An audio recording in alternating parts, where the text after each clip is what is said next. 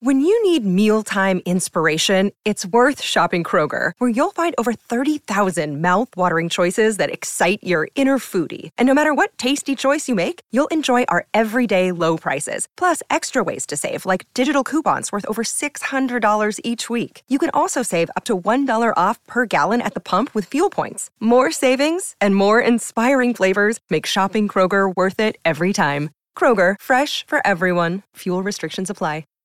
It's time to play like a Jet with your host, Scott Mason. Play like a Jet. What does that mean? Mekhi Becton, ladies and gentlemen. Human beings that large should not run as fast as Mekhi Becton did. And if you like people just abusing other humans, the Mekhi Becton tape is for you. Wilson going to the air. Chased out by DaQuan Jones. Wilson looking end zone wide open. Touchdown! First NFL touchdown for Zach Wilson.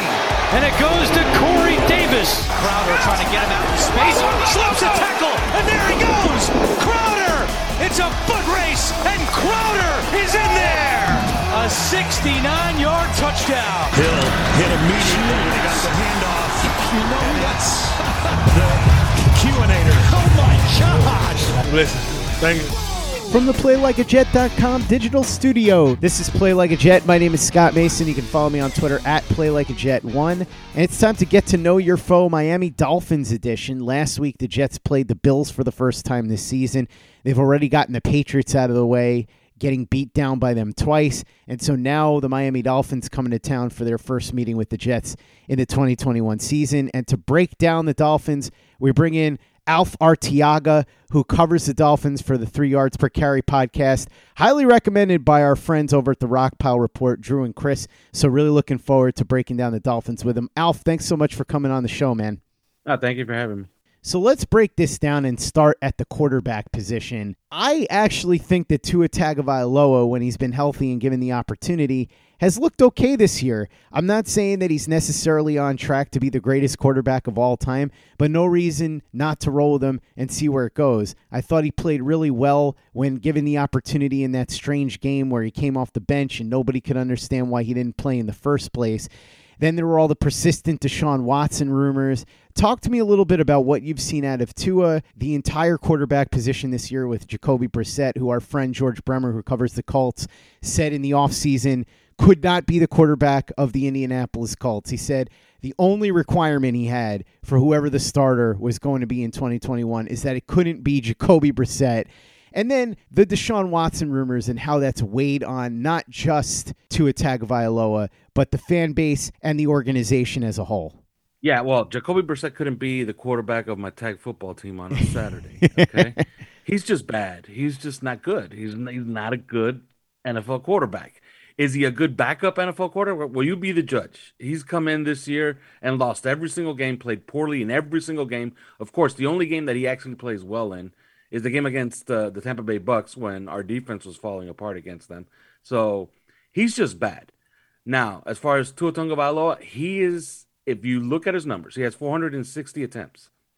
He's creeping toward what is what should be his average per season because the average is about 34 attempts per game. So once he gets to like about 560, 570, you could judge his numbers. When he reaches those numbers, he's going to be somewhere around 26, 27 total touchdowns, 11 interceptions, something like that, and almost 4,000 yards. Any other rookie quarterback has that for their first official 17 starts. Everybody's throwing a parade for them.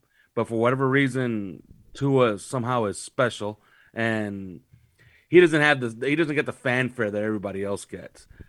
But as far as Deshaun Watson, that's something that this uh, I don't know if it's the front office, the owner, or the coach, but that started very early in the off season, and then it just ballooned up into a drumbeat for the entire season.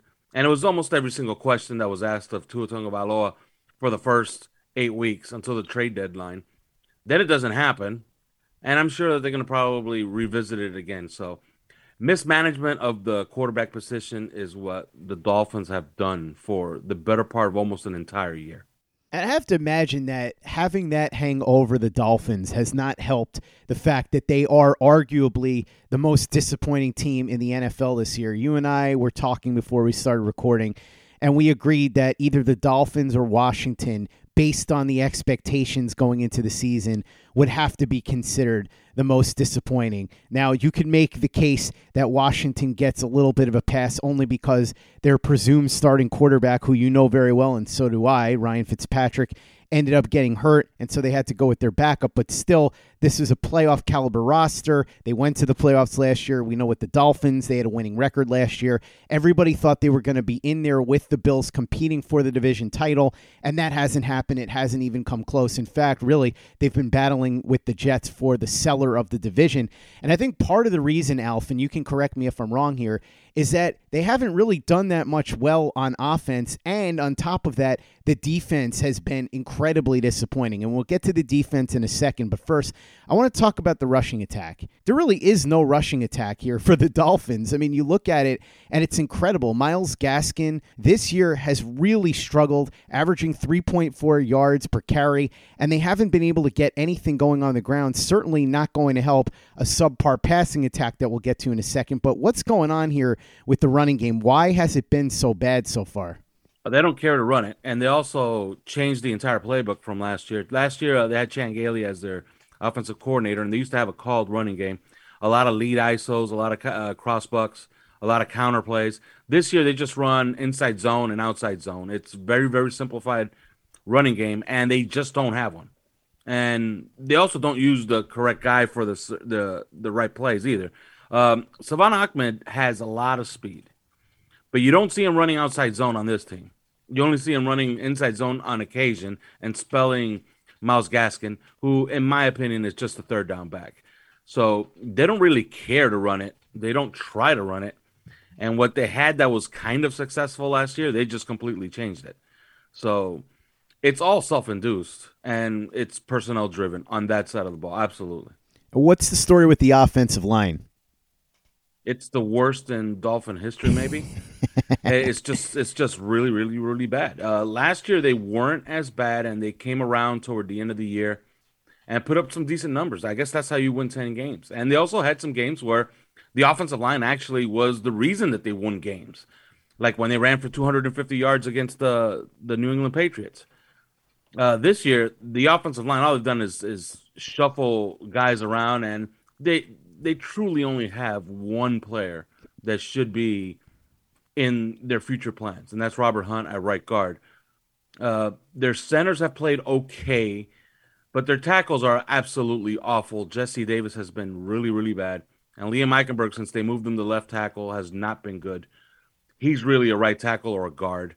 So they have guys playing out of position, but you know that's mostly because AJ AJ uh, at left guard, Austin Jackson, he's he was so bad that they moved him at, to left guard, and he's been okay at left guard. But there, I think you can see in the offseason, you're gonna see uh, a pretty big overhaul of the entire unit, and it's much much needed because it's it's easily the worst in Dolphin history. The passing game hasn't really been doing the Dolphins any favors either. Now, DeVante Parker is hurt. No big surprise there. Happens a lot with him. Will Fuller, who they got in the offseason, hasn't been playing. Again, no big surprise because he misses games constantly, and that was one of the reasons I didn't want the Jets to spend any money on him.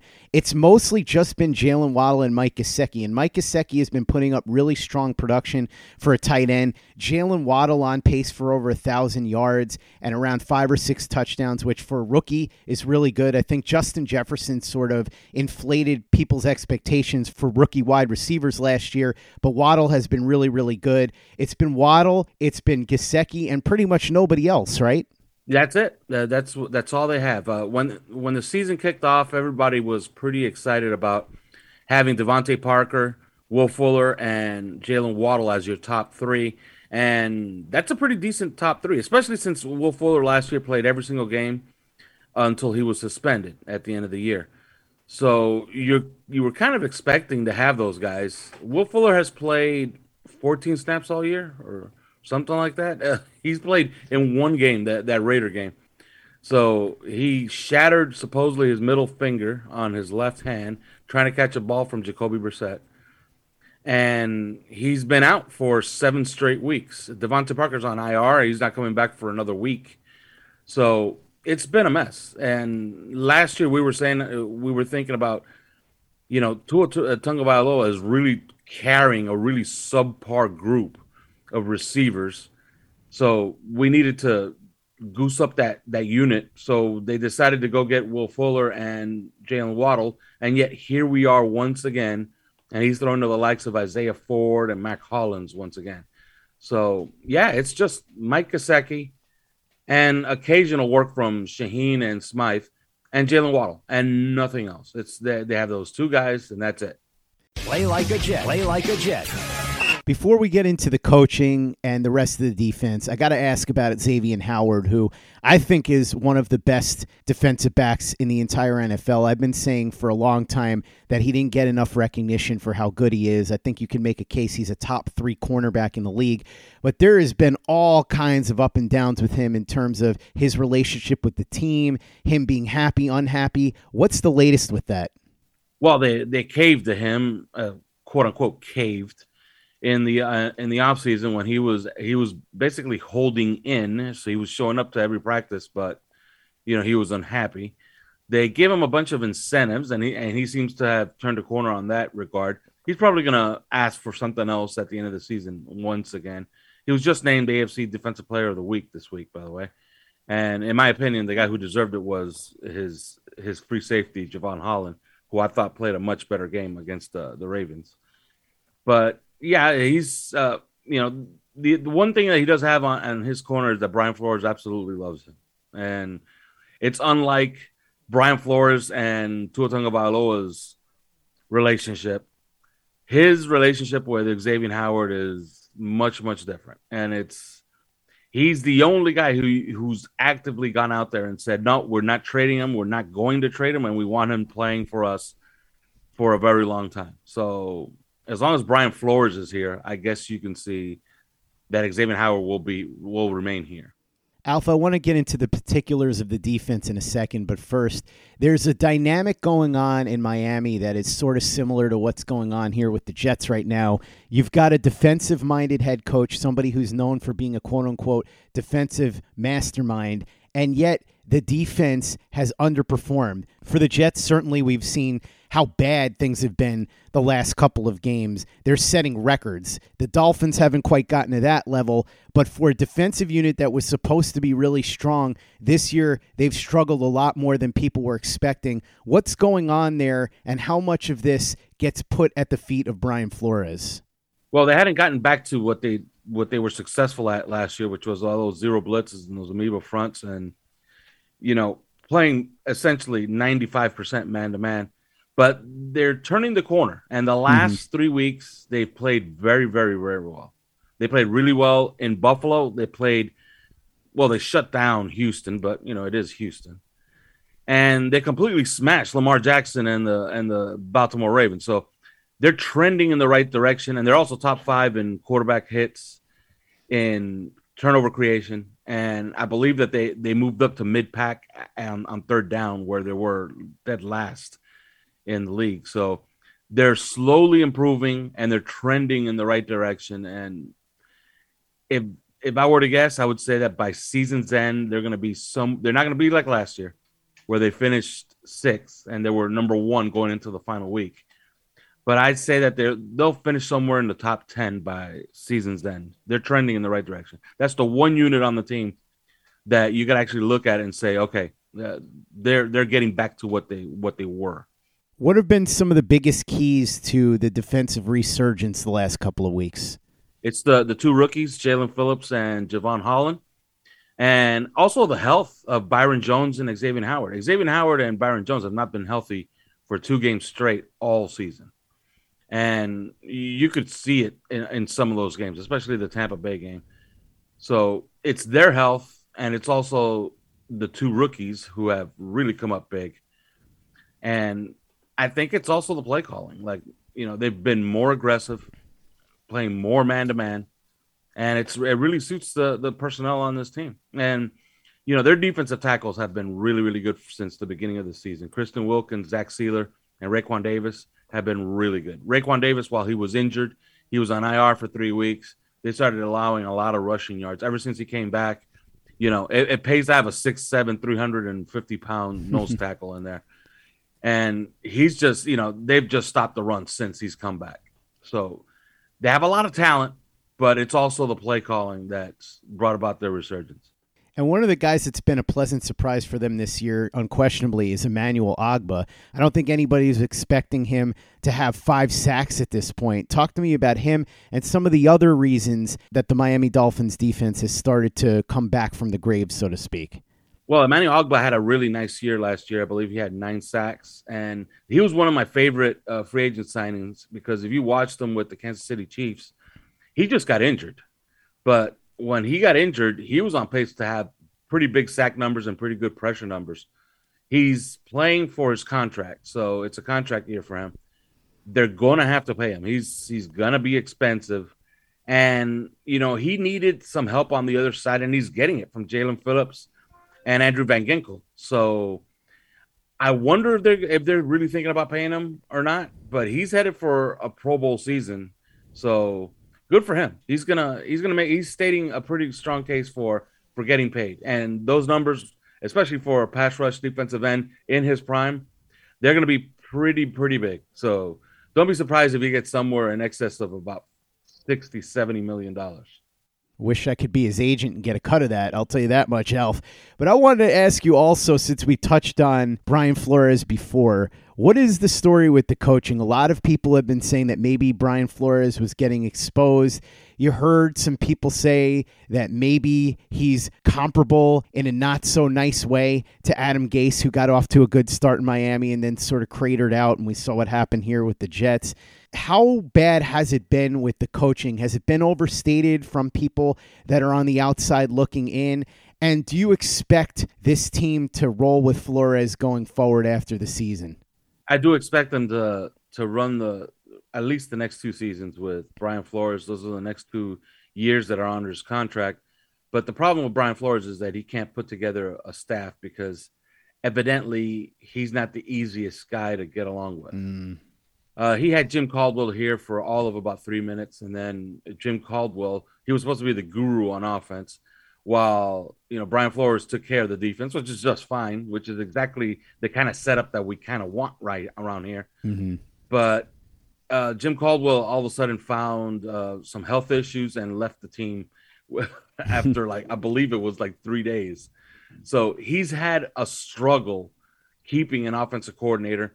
He had Chad O'Shea fired him, then brought in Chan Gailey, kind of fired him too. And then you have this this two-headed monster that we have at, at OC with Charlie Frye waiting in the wings. So it's just been a mess trying to get uh, a competent coaching staff under Brian Flores because he's he's just evidently he's pretty hard to get along with. And the worst unit on the team is the offensive line, and he's had three and a half offensive line coaches in three years. So that tells you all you need to know. Alf, knowing what you know about the Dolphins, how do you expect them to attack the Jets? And if you were the Jets, if you were Robert Saleh, Jeff Ulbrich, Mike LaFleur, what would you do to try and exploit Miami's weaknesses? Well, on on defense, here's the thing: uh, if if I'm the Jets and I'm presented with Tua Tagovailoa, how do I defend Tua Tua on this Sunday. I it's most guys would say, okay, you want to speed him up, send blitzes. That's not the right way to defend him. You want to put you want to play against them the same way Bill Belichick has played against him twice. And yes, he's beaten Bill Belichick twice, but if you look at his numbers, they haven't been all that great in those two games. What he's done is he's flooded the passing lanes, sent four guys exclusively. And you want to play coverages against him. You don't want to speed him up. You speed him up, and he's very, very, very accurate. So he could throw all of those hot routes really well. You want to slow him down and try to get him to take short yardage, and then you just got to come up and tackle because that's the type of quarterback he is. He's going to keep the ball moving, moving, and he's going to be really, really accurate in in the short zone and intermediate passes. So that's how you want to defend him. As far as the Dolphin defense, you're gonna have to have a plan for their their zero blitzes because it's a staple of what they want to do on third downs, and and all those those off fronts. You know they're gonna play man, so you gotta you just gotta call a lot of man beaters, and you gotta win one on one. That it's as simple as that. You got to beat Xavier Howard. You got to beat Byron Jones. You got to beat Nik Needham. So that's how you would attack. I would attack the the Dolphins. Considering everything that we've talked about, how do you expect this to play out on Sunday at MetLife Stadium? You don't have to give me an exact score, but give me a blueprint for how you think this is going to go and give me a range of where you think this will land score wise. I think throwing to your backs, the Jets have been pretty good throwing to their backs. So I think that's a way forward and a way they can get on the scoreboard. The Dolphins, I think, going to be they're going to throw a lot of short passes, a lot of screens. It's going to be a lot of hot routes. They're going to try to spread the field. They're going to try to play with a lot of space, and they're just they're just going to try to get a score and try to hold on to it. You know, I would say somewhere around you know two touchdowns is what's expected for the Dolphins because of the way they've played as of late. But I would say that this game is going to be it's going to be a lot closer than most people think, and it's going to be. I will I'll say this: bet the under. It's you know, Dolphins somewhere in the twenties, Jets somewhere in the low teens. That's probably where the game is going to be. Alf, as I say almost every week on this show, all I want is some entertaining competitive football. It sounds like you're saying we may get the competitive part of that, but maybe not so much the entertaining part of it. But I guess that's just the way the cookie crumbles sometimes when you're talking about two teams like the Jets and Dolphins who have struggled so much offensively. Alf Arteaga, who is the co host of the Three Yards Per Carry podcast covering the Dolphins, really appreciate you taking the time and coming on and breaking down the Dolphins with me ahead of this matchup at MetLife Stadium between the Jets and the Dolphins. Really appreciate it. For those that want to check you out on social media, listen to your podcast, sample what you're doing, how can they get a hold of you on social media and how can they check out your work? You can follow me on Twitter at Alf underscore Arteaga. And of course, our podcast is the number three yards per carry, also on Twitter. You can get our podcast wherever you get your podcast Spotify, iTunes, wherever. Make sure that you follow Alf on Twitter and check out the Three Yards Per Carry podcast. Check out everything we're doing at playlikeajet.com and the Play Like a Jet YouTube channel. The Thunder from Down Under, Luke Grant, has got some brand new videos that are going to be up all throughout the week, so check them out. They'll have all 22 footage for sure. Make sure you subscribe to the channel if you haven't already. Check out our store at teepublic.com. That's T-E-E public.com. We've got the Zach Says Go Long shirt, the Play Like a Jet logo shirt, the Bless You Thank You shirt with Quinnen Williams and John Franklin Myers, the Zach the Ripper shirt. It's all there. You can get mugs and all that other stuff too teepublic.com, T-E-E public.com. Great artwork, too, from Luke Grant's significant other, Alex. You can check out her artwork on Instagram at underscore can I be frank. And make sure you give us a five-star review for the podcast on iTunes if you haven't done that already. Easy way to help out the show if you like what we're doing. Doesn't take you much time, doesn't cost you any money, but it goes a long way to help us out. So if you could go ahead and do that for us, we'd be quite grateful. And for the latest and greatest in New York Jets podcasts and content, you know where to go. That's Play Like a Jet Digital and PlayLikeAJet.com.